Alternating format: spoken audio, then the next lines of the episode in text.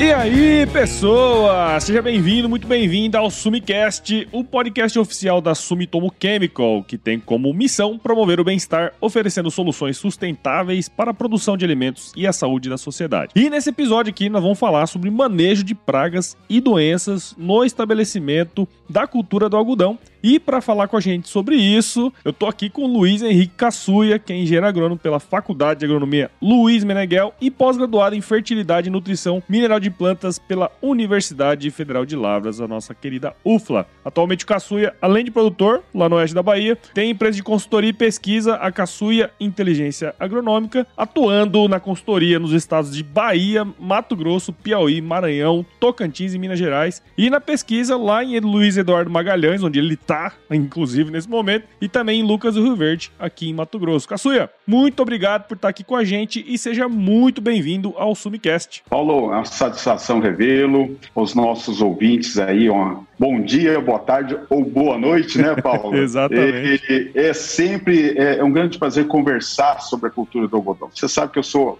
apaixonado nessa cultura e esperamos aí tirar algumas dúvidas nesse início de safra aí, Paulo. Legal, legal. É, já estamos começando, a grande maioria da nossa safra de algodão no Brasil é segunda safra, né? Então logo, logo o negócio tá, tá pipocando aí, né, Caçuia? E, bom, pra galera aqui que tá ouvindo o Sumicast pela primeira vez, acho que seria muito legal, cara, se você pudesse contar um pouco da sua história. A gente conhece um pouco de você já, né? Mas seria importante pra turma conhecer você. Legal, Paulão. Vamos lá. Me formei em 1986 lá no Paraná, como você falou, na Faculdade de Bandeirantes, Luiz Meneghel. Isso. Trabalhei em fazenda, Paraná, Goiás, é, que hoje virou Tocantins, né? Hum. Pará, e até Mato Grosso e Paraguai. Isso trabalhando em fazenda, correndo para tudo quanto é lado. Depois fui para é, São Pedro, Ivaí, Paraná, aonde eu montei escritório de planejamento e comecei a minha carreira mais técnica, né? vamos assim falar. E mexo com algodão desde essa data, 1988. Então são algumas safras já que a gente está mexendo com algodão. E a partir de 2001, Paulo, vim morar na região oeste da Bahia, especificamente em Luiz Eduardo Magalhães, onde resido até hoje junto com a minha família e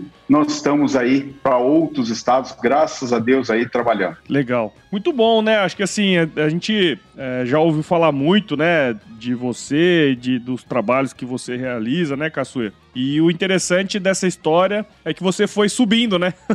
Cada vez mais subindo no, no, mapa, né? E hoje você está numa região que é fora de série, né? Quando se trata de algodão, de agricultura em geral, né, Caçuia? É, Paulo, aqui o começo do, do, algodão aqui em Luiz Eduardo Magalhães e região oeste, a gente chama de região oeste da Bahia, né? Isso. Engloba vários é, municípios aqui. E hoje a região oeste da Bahia é considerada, nós tivemos a última safra aí, onde nós tivemos a maior produtividade do Brasil. É. Então é uma região espetacular, ela planta, vai plantar nessa safra agora que começou o plantio aí a partir do dia 25 de novembro, já começamos o plantio aqui, uhum. e é, deve plantar em torno de 312 mil hectares na região oeste aqui da Bahia, Paulo. E assim, só para contextualizar como é que está o clima aqui, esse ano chovendo muito, é. nem parece a Bahia, parece Mato Grosso. Eu estive em Mato Grosso alguns dias atrás aí, tá igualzinho, chovendo muito, nós temos média aí já de alguns talhões de 500 até 800 milímetros, e hoje nós estamos falando aqui do dia 16 de dezembro, né? Então, uma chuva bem a, acima da média para a época. Mas como a gente fala em laninha esse ano, a gente sabe que nós vamos ter chuvas acima da média. Então,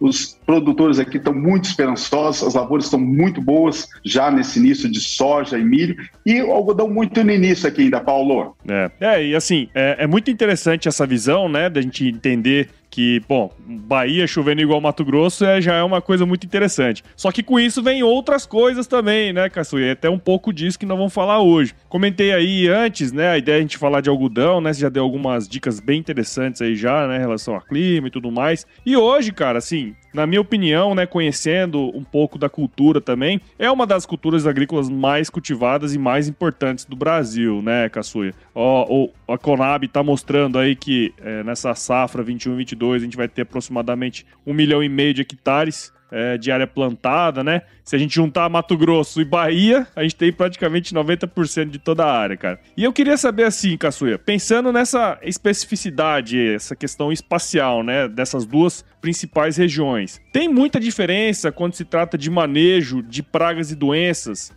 é, nelas? entre elas, né? É, vou começar pela Bahia, depois por ordem geográfica aqui, porque a Bahia planta primeiro, que nós estamos na primeira safra aqui na, na Bahia, depois vou falar do Mato Grosso. Legal. A Bahia planta-se sequeiro, tá? É, é uma região onde planta-se muito sequeiro. É, acredito aí que vamos falar 85 a 90% sequeiro, o restante é irrigado. Então, quando é que é o plantio aqui? Começa a partir do dia 25 de novembro, aproximadamente, e nós vamos até dia 15 ou 20 de dezembro plantando. Esse ano está se estendendo um pouquinho mais em função desses excessos de chuva que nós tivemos aí nesses dias. Então, o plantio deve ficar até dia 20 de dezembro, aproximadamente.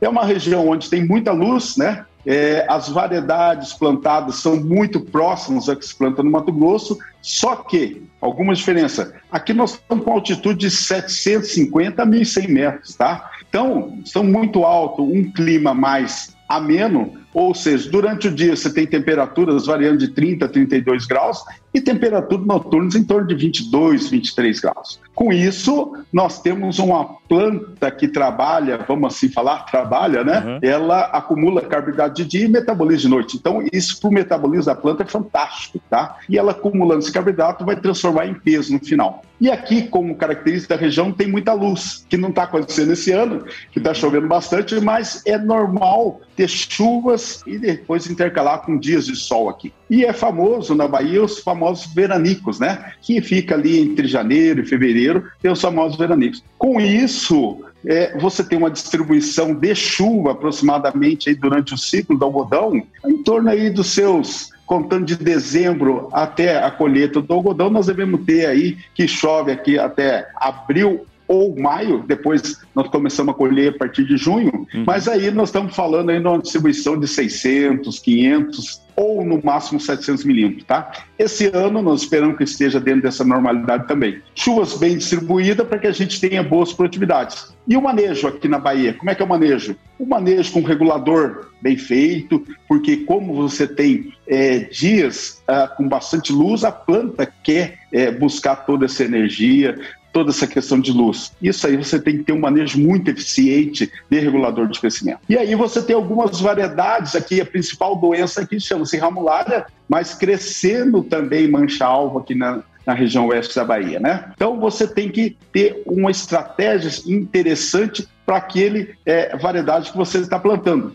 Com isso, é, o produtor consegue boas produtividades. Hoje nós temos variando de é, aplicações, só para você entender aproximadamente, nós temos variando de 4, 8 até 9 aplicações de fungicida durante o ciclo da cultura da Bahia. Sim. Agora, vamos falar um pouquinho do Mato Grosso. Nós temos aqui no Vale do Araguaia ali em torno de 350 metros de altitude. Ou seja, Bem nós temos partindo para um plantio de segunda safra, nós estamos plantando ali, é, nós vamos iniciar o nosso plantio ali em torno de dia 10, mais ou menos, até 20 ou 25 de janeiro, não estendendo muito para o mês de fevereiro. Com isso, nós conseguimos um clima mais ameno, né? Nós conseguimos temperaturas noturnas um pouco mais baixas, que vai se alongando isso aí, e nós temos conseguido boas produtividades ali também no Vale do Araguaia. Uhum. Ali, mancha algo já cresce um pouco mais em relação aqui a Bahia, é, mancha uh, de alternária também, e também a famosa a, a ramulária também. Então, nesse clima aí, é, também fazendo várias aplicações, um bom controle de doença durante o ciclo. E aí você parte para outras regiões, né? Aí perto de você, na 63 aí, Isso. que também está de 350, 400 metros de altitude, alguns lugares um pouquinho mais, outros menos aí, mas também nós temos um início bastante chuvoso, é, quando você vai mais para Sapezal ali, Campo Novo do Parecis, bem mais chuvoso ainda.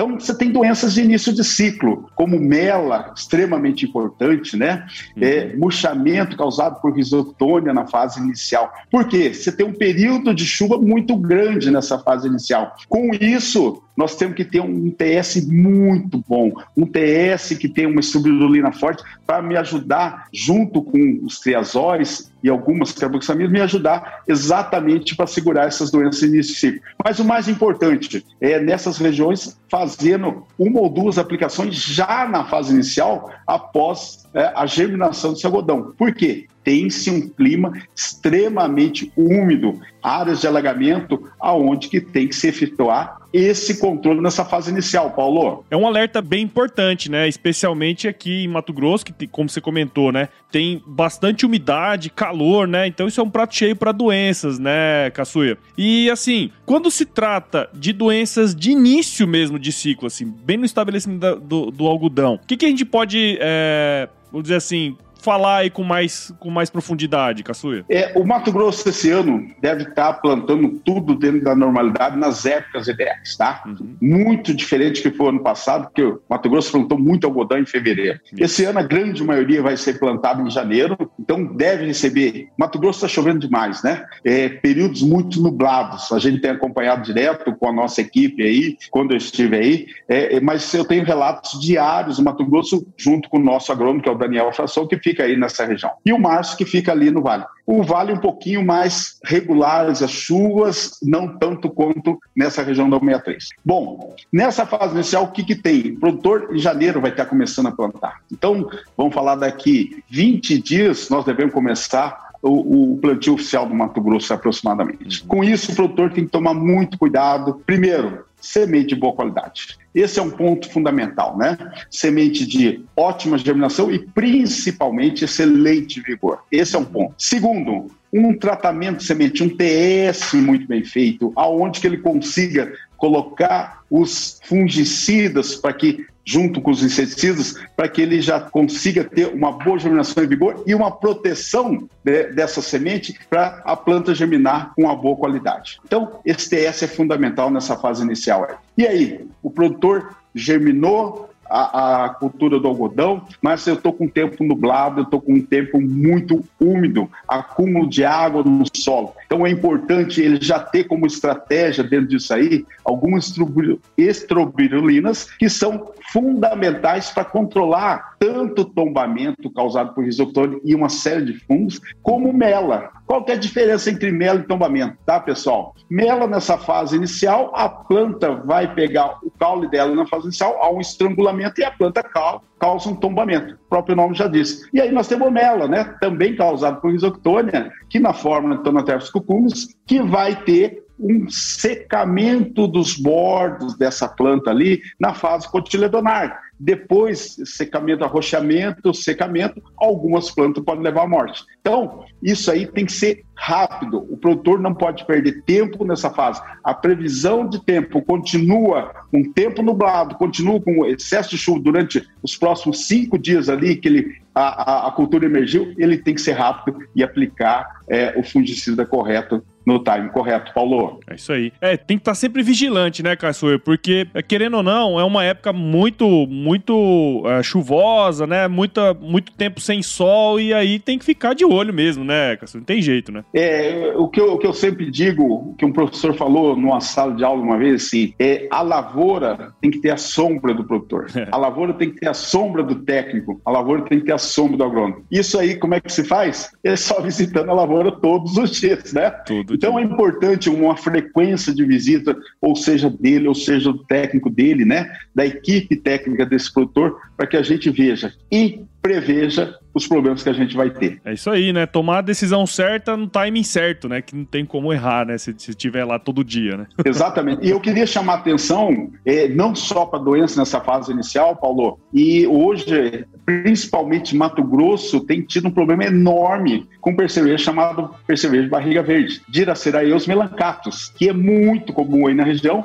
que ele está no sistema da soja, tá? O produtor vai estar tá colhendo soja daqui uns dias, mas ele está no sistema. Além de causar dano na soja, ele está esperando o quê? A cultura do milho. Mas normalmente planta-se algodão antes do milho. E aí ele já está nessa fase inicial também, Paulo, pegando ali e causando perfurações no, é, com o rosto dele, que é o bico dele ali. Uhum. Essas perfurações vão virar porta de entrada de fungos para outros é, é, dentro da cultura do algodão. Então, atenção também, produtor, com algumas pragas também na fase inicial que eu estou citando aqui, por exemplo, Barriga Verde, e nós temos outras, né, também. Exatamente, acho que é até nisso que eu queria puxar um pouco, né? Você já começou falando do, do, do percevejo Barriga Verde, que é bem interessante essa ideia de que ele vai utilizar, vai furar ali, vai é uma porta de entrada, né? E também, acho que seria legal, Caçu, se você pudesse falar pra gente quais pragas, então, nesse sentido, né? Você já falou do Barriga Verde, quais outras pragas que o produtor precisa ficar atento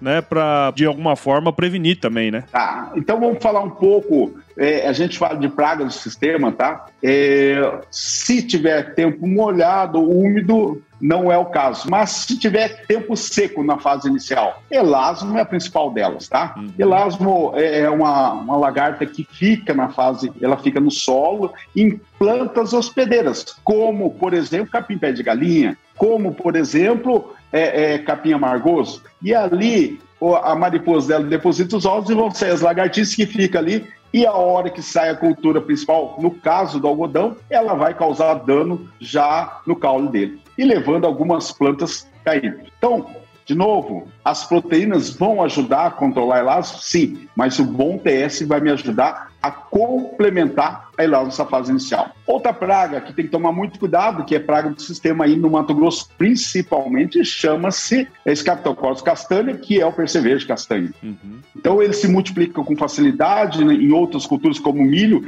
causa um grande dano na soja, mas causa um grande enorme no algodão. Então já o produtor, nós estamos em dezembro, tem que começar a fazer as trincheiras, avaliar se ele tem percevejo de castanho na área dele. Como é que ele faz trincheira? 40 por 40 por 60 centímetros de profundidade. E avaliar se está tendo ou não presença de percevejo de castanho. Porque se ele já estiver nessa fase, fatalmente vai atacar nessa fase inicial ou a cultura do algodão e causar mortalidade das plantas, diminuição do estande. Então, isso é fundamental. Outra praga que é, é, do sistema que a gente chama são as espodófilas, principalmente frugiperda. Nós estamos tendo grandes escapes na cultura da soja e pró, né? A soja intacta, Sim. que ela tem uma proteína só, uma proteína chamada craio AC. E está começando a ter vários escapes no Brasil todo. Então, se ele deixar ela no sistema, o que, que vai acontecer? Ela vai para o solo e ela tem uma capacidade de sobrevivência de 14 a 21 dias em cultura, por exemplo, na palhada do solo, tá? Em matéria orgânica. Então ela sobrevive mesmo que não tenha uma cultura verde ali. E qual que ela vai fazer? A primeira coisa que ela vai fazer, ela tem o hábito de rosca, que vai pegar aquele pé de algodão que está germinando ali. Então, pragas do sistema, eu comentei algumas aqui, que são fundamentais, Paulo, para que o produtor é, se faça um monitoramento agora, o técnico dele faça um grande monitoramento agora, nesse mês aqui de dezembro, início de janeiro, para que ele não tenha surpresa na fase inicial de germinação do algodão dele. E isso é muito importante, né? Porque logo no início do ciclo, perder um stand logo ali, né? Quer dizer, você já está comprometendo a produtividade final lá do negócio, né, Caçuia? Eu acho que essa palavra sua é fundamental, né? É, vamos ter um stand o, o, produtor que quer produzir suas 300, 350, 400 arroz por hectare, ele não pode perder distante. Então, o plantio a gente fala que é no mínimo 50% para minha arrancada de uma boa colheita. Com isso, depois eu tenho vários fatores que eu posso mitigar para diminuir é, é, é, é, essas perdas. Mas um bom plantio, uma boa qualidade, tá? Isso é fundamental.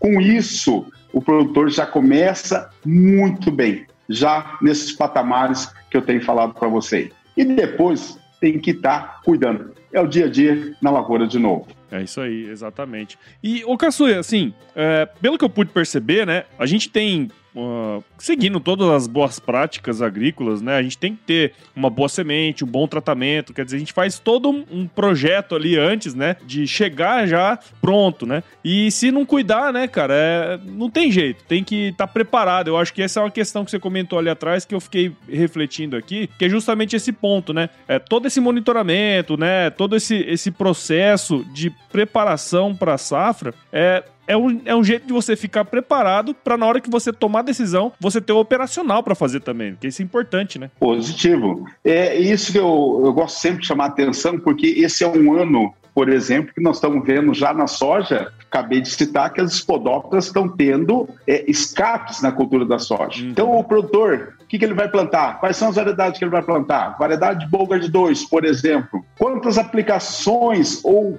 será que eu vou ter escape na Bogard 2? Com certeza, na minha opinião, ele vai ter escape de Spodoptera na variedade Bogard 2. Quantas aplicações? Não sei, vai depender da região do monitoramento, mas o produtor vai ter que fazer sim algumas aplicações, intervenções, caso seja necessário. Então, monitoramento disso. E aí, o produtor vai ter algumas que tá, tem já com a, a característica já com proteína VIP3. Essa, até o momento, Paulo, realmente está segurando o gênero Spodoptera, até o momento, segurando muito bem. Mas é, todo o alerta é pouco, por quê? característica onde nós temos proteína VIP3 no milho, por exemplo, tá? Nós temos muito milho plantado no Brasil. O Brasil vai plantar quase 20, passar de 20 milhões de hectares entre primeira e segunda safra de milho. E aí, será que vai conseguir segurar todas isso aí? A gente já tem visto alguns caps pontuais no milho, como Spodoptera Telecoverpa zeia no milho, tá? Uhum. Então, atenção, produtor, porque hoje está segurando muito bem essa proteína VIP3, mas a gente sabe que a grande maioria vão ser Bogart 2, tem que cuidar muito bem, principalmente hoje a lagarta que chama atenção para essa variedade que são plantados bogo de dois são a, a lagarta spodófila de perda. E, ô Caçuia, a gente está chegando aqui é, pro finalmente, né, da nossa conversa, eu acho que você trouxe aí informações valiosíssimas, né, cara, na, principalmente nas duas principais regiões produtoras de algodão, né, uma já iniciou, outra logo logo já vai iniciar também, né, então para essa safra que começa, né, 21, 22, pensando em tudo que a gente conversou aqui nesse episódio, né? Qual o recado que você gostaria de deixar para os produtores de algodão que estão ouvindo nós aqui, cara? Bom, algumas coisas que, que eu vou chamar a atenção. Primeiro, pessoal, nematóides, tá? Essa questão do nematóides é importantíssimo, a gente tem visto com todos, mesmo com todos essa chuva, aparecendo nematóides para tudo quanto é lado. Então, o produtor escolher muito bem o talhão e saber o que, que ele está plantando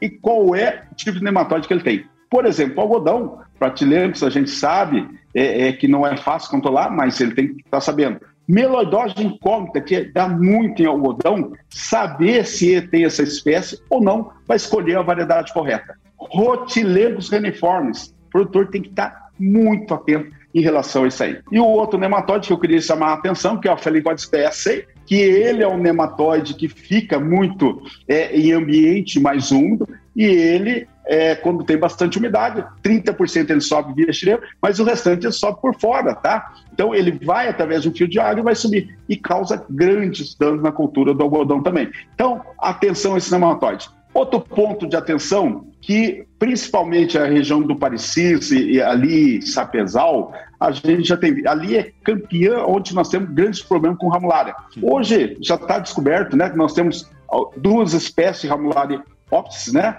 é, pseudoglicínios e a antiga areola, né, que nós temos aí, que são duas espécies. Mas já descobriram a terceira espécie, que ainda não foi nem dado nome para essa espécie. Então nós já temos três espécies. E hoje o produtor está plantando uma variedade que tem um G de resistência, tem umas que não tem nenhuma, né? Mas tem um G de resistência, então cuidado. O produtor que já está plantando que tem dois G de resistência, também cuidado, porque existe a, a terceira agora, tá? É, então, a gente pede para o produtor que ele fique atento a essas questões de doença, tá? Outra questão é o ano passado eu rodei bastante Mato Grosso e vou rodar de novo bastante Mato Grosso esse ano, muita mancha de alternária e alguns monitores e alguns produtores confundindo o que é mancha álcool com é mancha de alternária. As duas são iguais? Não, são bem diferentes, os sintomas diferentes e principalmente o controle diferente. Então, produtor, ficar atento para que a gente tenha uma excelente safra. E para isso, se cercar de pessoas boas.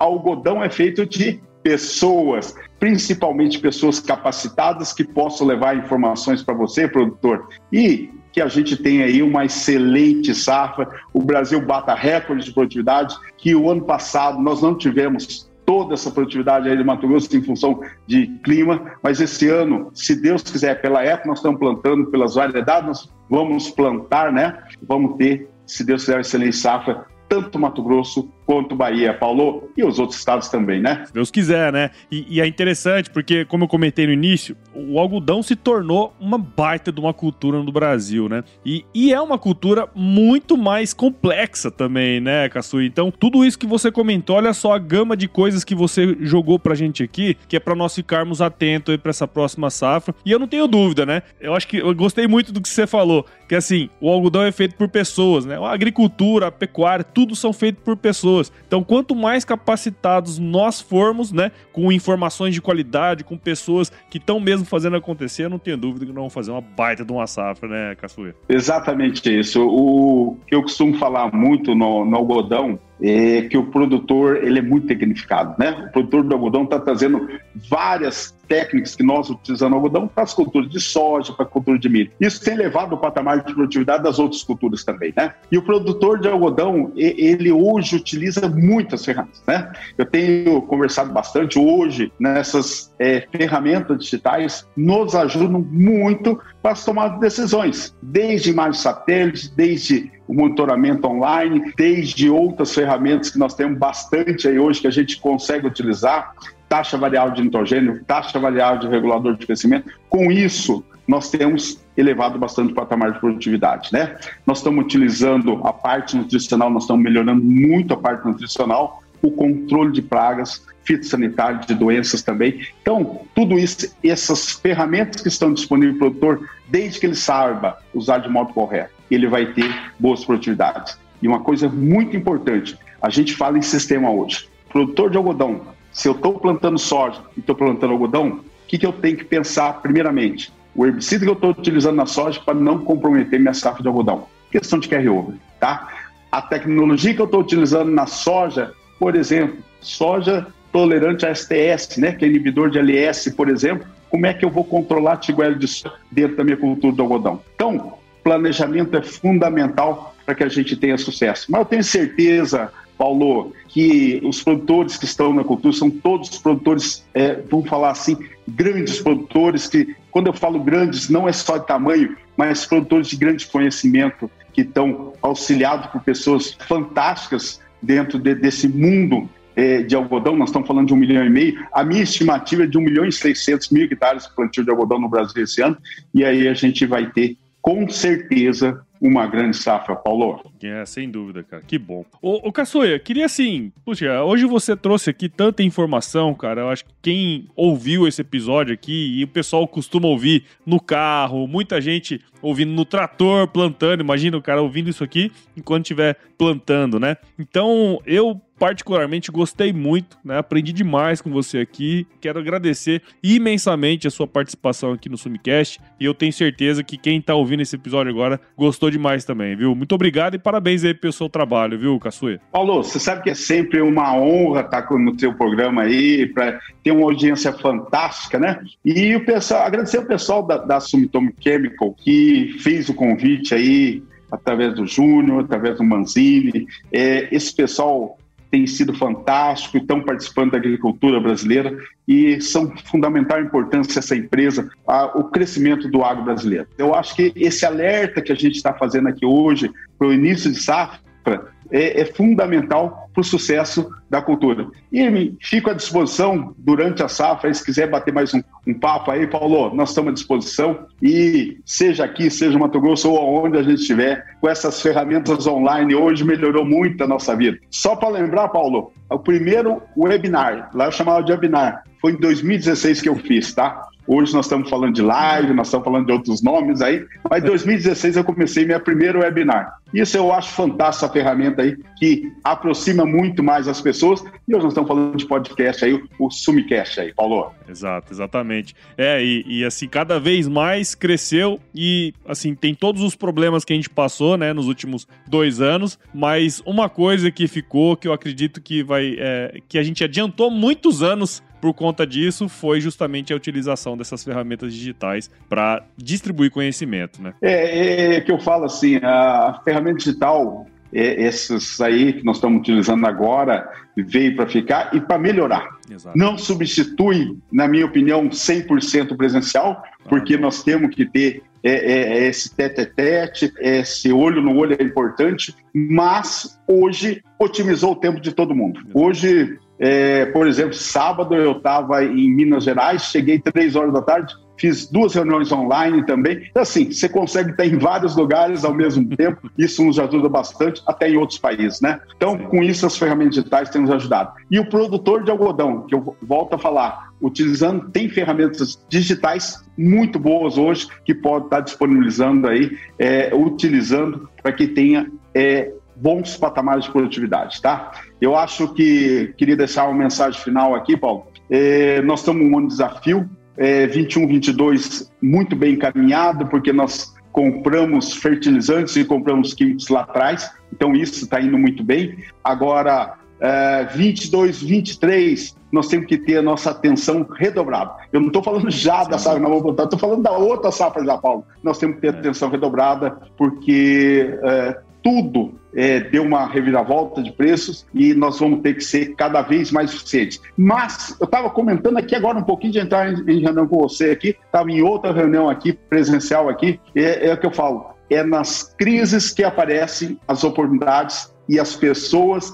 e os grandes profissionais. Com isso, nós vamos ter, mais uma vez, você acabou de falar, dois anos nós aprendemos o quê? Com toda essa pandemia, nós aprendemos a utilizar a ferramenta digital que nós estamos utilizando agora. E com essa crise, entre aspas, que nós vamos entrar com alta de preço, nós vamos aprender sim fazer novas coisas, utilizar novas ferramentas. Com isso, o produtor brasileiro é muito criativo, o consultor brasileiro é muito criativo e todo o povo brasileiro sabe é, encontrar algumas ferramentas de maneira lógica, de maneira honesta, para que a gente consiga fazer o melhor possível para a agricultura brasileira. Caçuia, eu aprendi demais aqui com você, né? Eu tenho certeza que quem ouviu também aprendeu muito. Mas para quem quiser seguir o seu trabalho, cara, onde que a gente pode te encontrar? Legal, muito obrigado pela oportunidade. Nós temos o Instagram, Caçuia Oficial, tá? Nós temos a página no Facebook, mas é, nós temos bastante seguidores na Caçuia Digital no Instagram. No LinkedIn, Luiz Henrique Caçuia, tá? Luiz Caçuia, nós temos também, nós temos Caçuia é, é, Inteligência Agronômica no LinkedIn.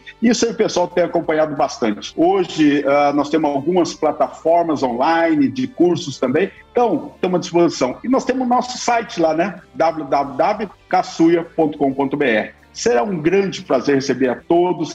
E, Paulo, deixo à disposição o pessoal teu, essa grande audiência que tem, que quiserem nos visitar. É, eu fico na Bahia, visito Mato Grosso, uma vez por mês estou no Mato Grosso. Seria, é muito importante essa troca de informações. A gente sempre aprende muito. E agradecer demais aí, Paulo, pela entrevista, sempre descontraída, mas levando informação de qualidade. Eu acho que é esse é a grande, posso falar assim, é a grande sacada sua, né? Você deixa nós, como entrevistadores aqui, é, o entrevistado muito à vontade e consegue tirar informação de qualidade. Parabéns aí, viu, Paulo? Legal, muito obrigado, Caçu. E é isso mesmo, né? Acho que o, o grande objetivo do, do podcast é, o podcast é uma ferramenta maravilhosa porque ele te acompanha, né? Você não precisa parar para ouvir. Então, se você aí do outro lado que escutou esse papo que eu tive aqui com o Caçuia e gostou, né? Aprendeu muita coisa, considere compartilhar esse episódio com alguém, né? O podcast ele cresce na medida em que a gente compartilha. Então, se você curtiu esse episódio aqui do Sumcast,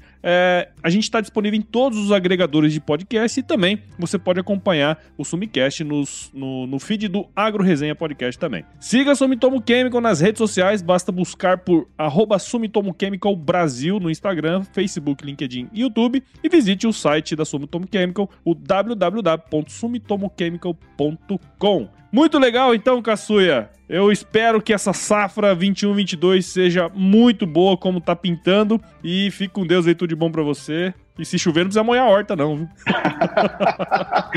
Excelente, Paulo. Agradecer demais aí pela grande audiência sua aí e desejar ao produtor uma grande safra realmente. E se Deus quiser, com muita fé em Deus, nós vamos ter essa safra. Um grande abraço a todos os ouvintes teu aí, que são muitos, e desejar aí um ano de 2022 maravilhoso para todos aí. Um grande abraço. Fique com Deus. Um abraço. Obrigado. Até mais.